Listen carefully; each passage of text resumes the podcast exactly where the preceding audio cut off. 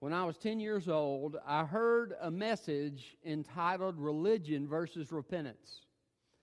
Uh, God so touched me during that message and convicted me and showed me I was lost. And um, what I thought would be uh, giving up and, and uh, going down a harder path ended up being the path of life and joy and a relationship with God. But it all started with repentance.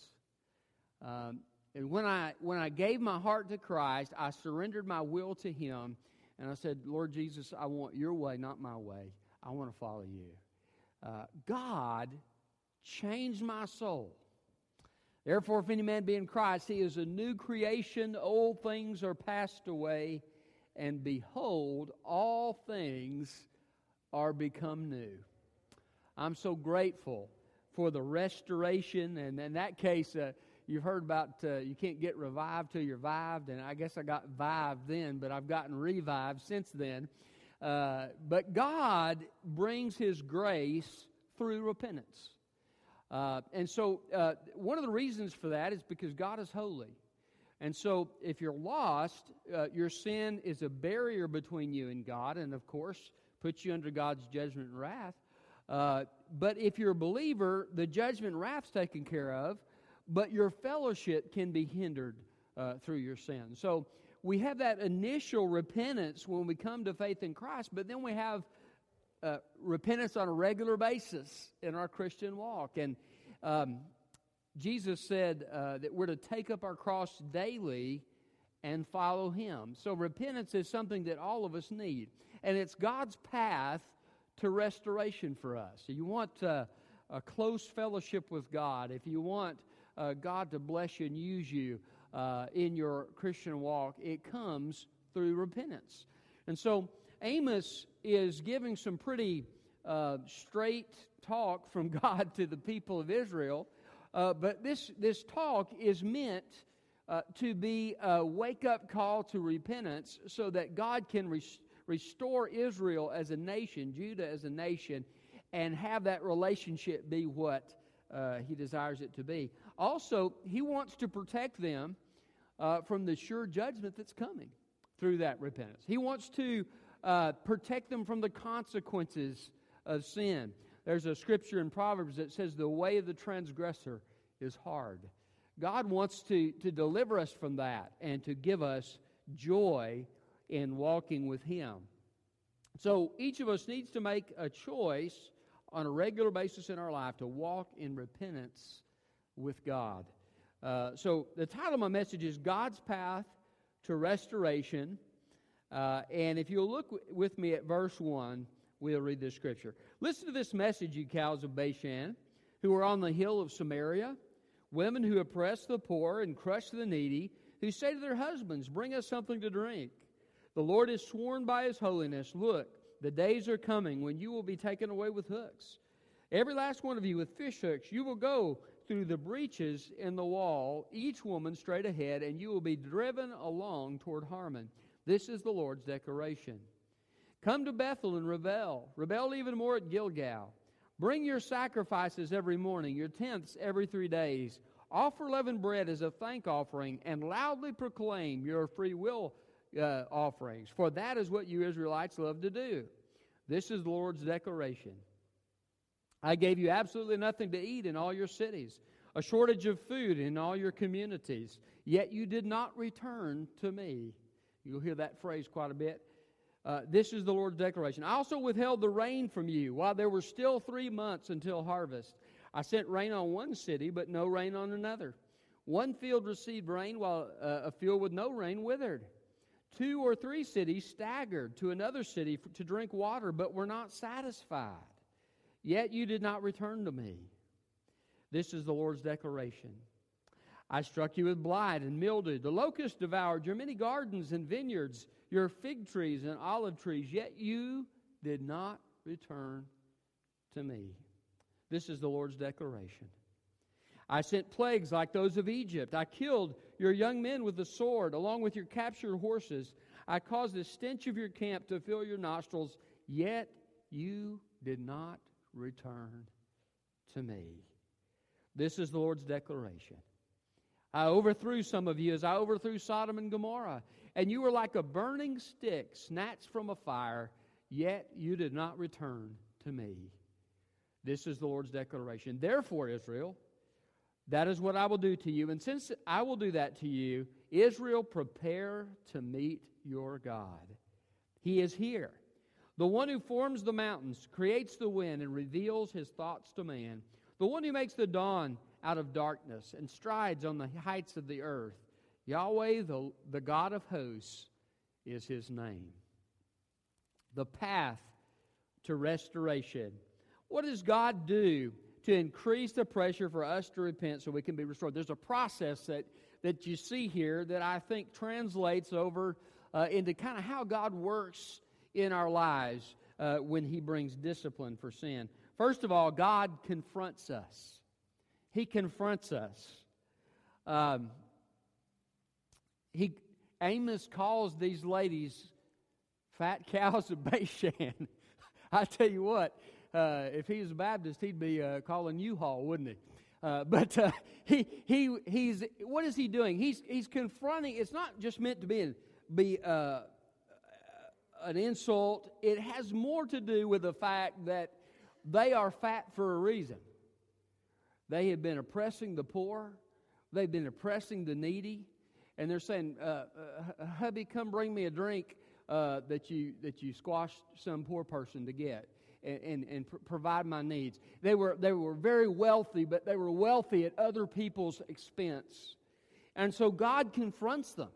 Uh, he says, You're women who oppress the poor and crush the needy, who say to their husbands, Bring us something to drink. The, the word for husbands is lords. Uh, you say to your lords, bring us something to drink. It's kind of a play on words, you know. Who's really calling the shots? We call him Lord, but bring me my drink, you know. and so, uh, but but they're they're doing this at the expense of the poor. So God is confronting them with their sin. Uh, usually, the women are the last in a society to have the moral values. When the women are in trouble morally and they have no moral comp- uh, compass, the society is in deep trouble. And so God's looking and he's, he's, he's addressing this sin and he's confronting this sin uh, in an attempt to bring them to repentance. Did you know sometimes when you read a passage of Scripture or you hear a message or you're in a Sunday school class and the Scripture bothers you and convicts you, did you know that's a blessing of God? When God confronts us, it's a blessing. Why? Because in confronting us and showing us our sin, God gives us the opportunity to repent. And when we repent, we have the opportunity to live that abundant life and that life of fellowship with God that He so desires us to have. Um, God was so patient with Israel. He didn't want Israel to go down the path of judgment, but after sending prophets upon prophets and godly kings and, and priests and so forth that, that were trying to bring the people back, the people weren't listening. And so God's confronting, but now they're not listening to the confrontation. Uh, James Dobson came out with a book called The Strong Willed Child uh, years ago. My parents read that book and uh, uh used some of those techniques uh, to, uh, well, I won't get into that. But anyway, it, it, was, it was a di- there's a difference, right, between a child that tends to be easier to discipline. You know, you might, you might occasionally have to spank them, and then you got this, this strong willed child. And, buddy, I'm going to tell you something. They don't listen. and if you don't have something to back it up, you better be ready for trouble because they're going to rule the roost. And so, uh, this is kind of where Israel was. They would not listen to God. And so God couldn't just bring them the conviction for sin because they weren't responding to that. Uh, God had to step it up a notch. Uh, he had to, to bring in uh, another technique to try to bring them to repentance. So the first thing God does is confront us. And if we're smart, if we're wise, what we'll do at the confrontation stage is we'll listen and we'll repent. We'll confess our sin to God. We'll ask God to change our hearts. We'll say, Lord, fill me with the Spirit. I, Lord, I know I'm not right here, but uh, Holy Spirit, live through me in this area. Uh, change my heart and, and live through me so that I can be pleasing to God in this area of my life. And then we choose to take those steps to, to walk that way in our life. Uh, that's what the wise person does. But uh, many people don't listen. Um, so, God's path to restoration, what does God do to increase the pressure? Well, first of all, God, God confronts us. Secondly, God warns us. He warns us through circumstances. Um, now, it, it, Amos has talked about their worship, right? They're, they're, they're offering sacrifices. Uh, they don't mention the sin offering, which is kind of interesting. Uh, could they have had an early version of health wealth preaching? I don't know. But anyway, they, they are going through the, the, the regular steps of worship, but Amos is saying, hey, what you're doing is pointless. You're not listening to God. You're not repenting of your sin. And as long as you live in rebellion against God, whatever worship you do uh, is not pleasing to God. And so he, he's talking to them about, of course, they're not listening. He confronts them, and then he, uh, God warns us after he confronts us. And verse 6 gives that. He says, uh, I gave you a shortage of food, verse 6. I withheld the rain from you. I struck you with blight and mildew, the locust devoured. Had pest problems. Had the boll weevil in South Texas. Uh, I sent plagues like those of Egypt. I killed your young men with a sword. Would God do something like that? Ask Ananias and Sapphira. Yes. Uh, I killed your young men with a sword. I caused a stench, verse 10, to cause the stench of your camp to fill your nostrils. They're having defeat in battle. God's no longer with them on the battlefield. Uh, in verse 11, he says, You were like a burning stick snatched from the fire. They're, they're, God's judgment, his, his, his wrath has come upon them, and uh, they're like a stick. You, you, remember when you go camping and you, you pull the stick out of the fire, and, and the end of it's kind of charred, and it's half of it's gone, and it, you know, if you rub it on the ground, it'll break off. Uh, that's what he's saying. He's saying, You're like that stick. He says, You're, you're in the fire of judgment, and, and you're going, and, and for Christians, it wouldn't be the fire of judgment, it'd be the fire of discipline but the, but the effect, he says, he says, this is what you're like. You're, you're, you're burning up, and you're still not listening. Yet they did not return to me. Yet they did not return to me. Yet they did not return to me. I had a buddy in fifth grade uh, named Mark, and, and, and, Mark's daddy owned a pig farm. And, and Mark said, Sometimes those old sows, he said, they're so stubborn, you just got to smack them across the nose. Uh, you know, sometimes that's the way God has to deal with us. He has to smack us across the nose. He has to get our attention through the circumstances of our life, and it's a it's a warning. And God says, I, am trying to get your attention. Now, not every bad circumstance is necessarily discipline. That's important to an important qualification. Because uh, Job was a righteous man, and God allowed things in his life. So it may not be because of discipline, but it sure ought to make us question we ought to take that to the Lord. Now, um, when you go through trial, you need to ask this question God, is this about something in my life that I need to make right with you? If there's something wrong, will you show me? Now, if, if there is something wrong, guess what? God will show you. He will. He will. He'll not play games with you. The Bible says the Holy Spirit's not the author of confusion. Uh, he'll, he'll let you know if there's something wrong. Now, the devil uh, will accuse you and won't give you a reason. But God will always be clear with you. So ask that question. If God doesn't tell you about his sin, don't worry about it. Ask him for grace in the trial and ask him to help you learn what you need to learn, but, but don't worry about sin if God's not showing you anything. But, but it is something we need to be aware of. Sometimes, if we're not listening to God's voice when God confronts us, God has to bring those circumstances into, into our lives to get our attention. And so be aware of that. Uh, there was an evangelist, I believe it was Jay Strack. uh, that shared a story about this um, this woman that came to one of his crusades, and he was preaching about adultery. And uh, as he began to preach uh, about uh, about adultery, he, he he talked about the judgment of God and how the judgment of God could could come upon a person's life. And and this woman approached him after the service, and she said, "You know," she said, "I have experienced that." She said, "I." I was having an affair with this man, and, and uh, she said uh, it had been going on for several months, and uh, this, this past week he died in a plane crash. Uh, there are those times in life where God has our attention, right? And, and we need to, to listen to those warnings. If you look at these warnings, you see kind of a, an increase, right?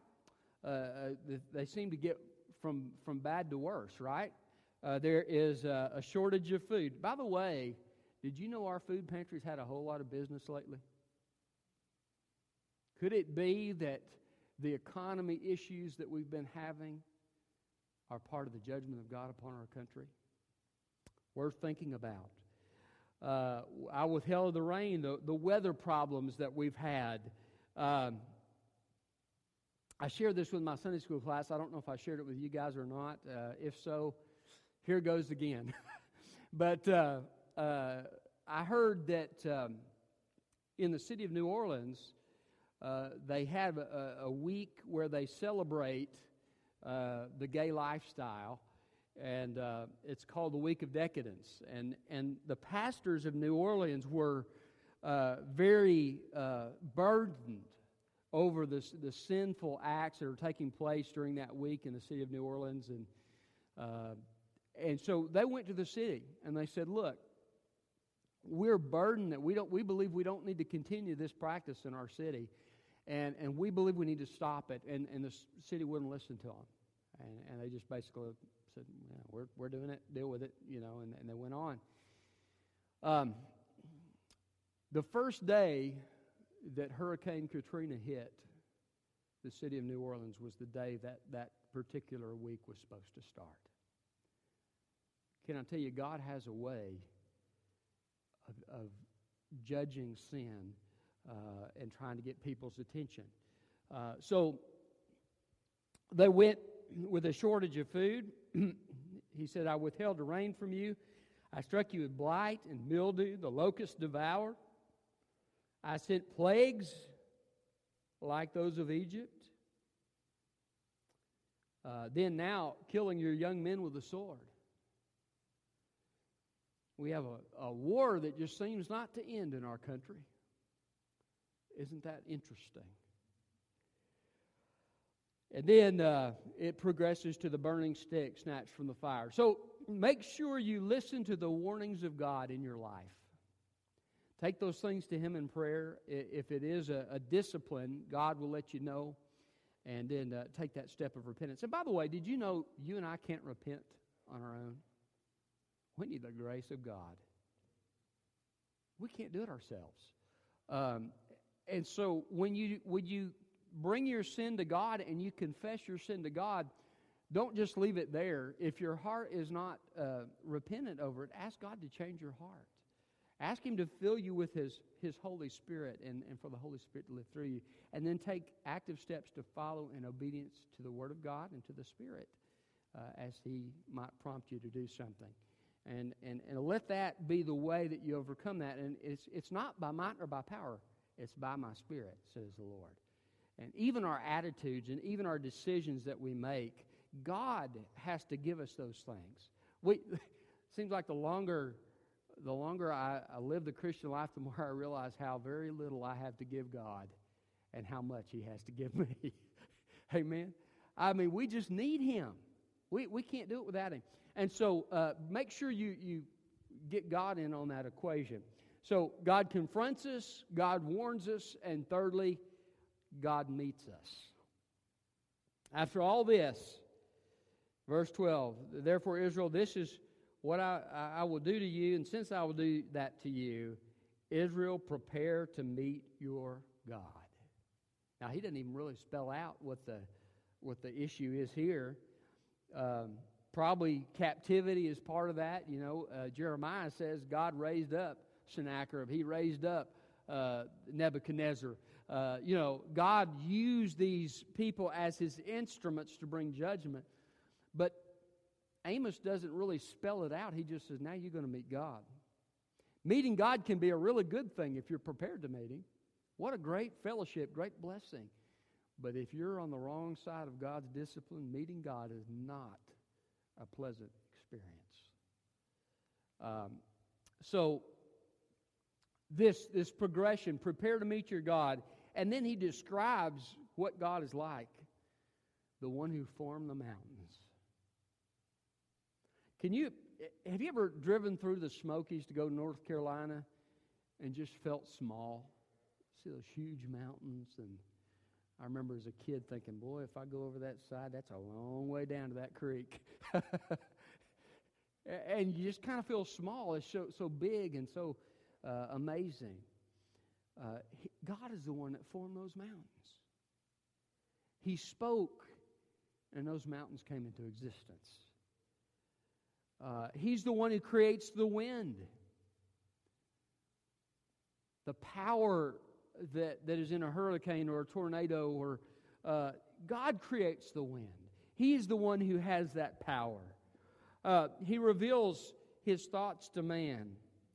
Um, he can reveal his own thoughts, or that can refer to the thoughts of a man himself that God reveals to him. God knows, he searches hearts and minds. Uh, were God not to reveal himself to us, we would not be able to know him. The one who makes dawn out of darkness. He created the, the stars and he created the moon and the sun and, and set the earth spinning on its axis. Uh, God did all that in his power. He strides on the heights of the earth. Yahweh, the great I am, the God of hosts, the God of heaven's armies is his name. Can I tell you something? We serve an awesome, mighty, powerful God. That's a comfort when we are walking with Him. Uh, and it is a comfort as a child of God. Our position in Him is secure. Uh, we'll always be His child. Uh, and so, in that sense, we're secure. We can always go to the throne of grace. Uh, but God does discipline us. And sometimes it's amazing how our rebellion can get in the way. Um, when David was little, I forget what this was about, but I had kind of gotten on to him about something. And he's, at that time, he stood about this tall. And he looked up at me with all of his uh, toddler macho ness, and he said, You want a piece of me? and I just started laughing. It was so funny. But when we try to rebel against God, it's kind of like that. It's, it's crazy. It's like that little toddler looking up at that six foot two man said, Hey, I can take you, you know. and this is the God of the universe. Now, God loves us and is gracious to us, uh, but God knows how to discipline us to bring us back to Himself. You know, I'm grateful that God disciplines us. I'm grateful He doesn't just leave me to go on my merry way because I've made decisions before that haven't been good.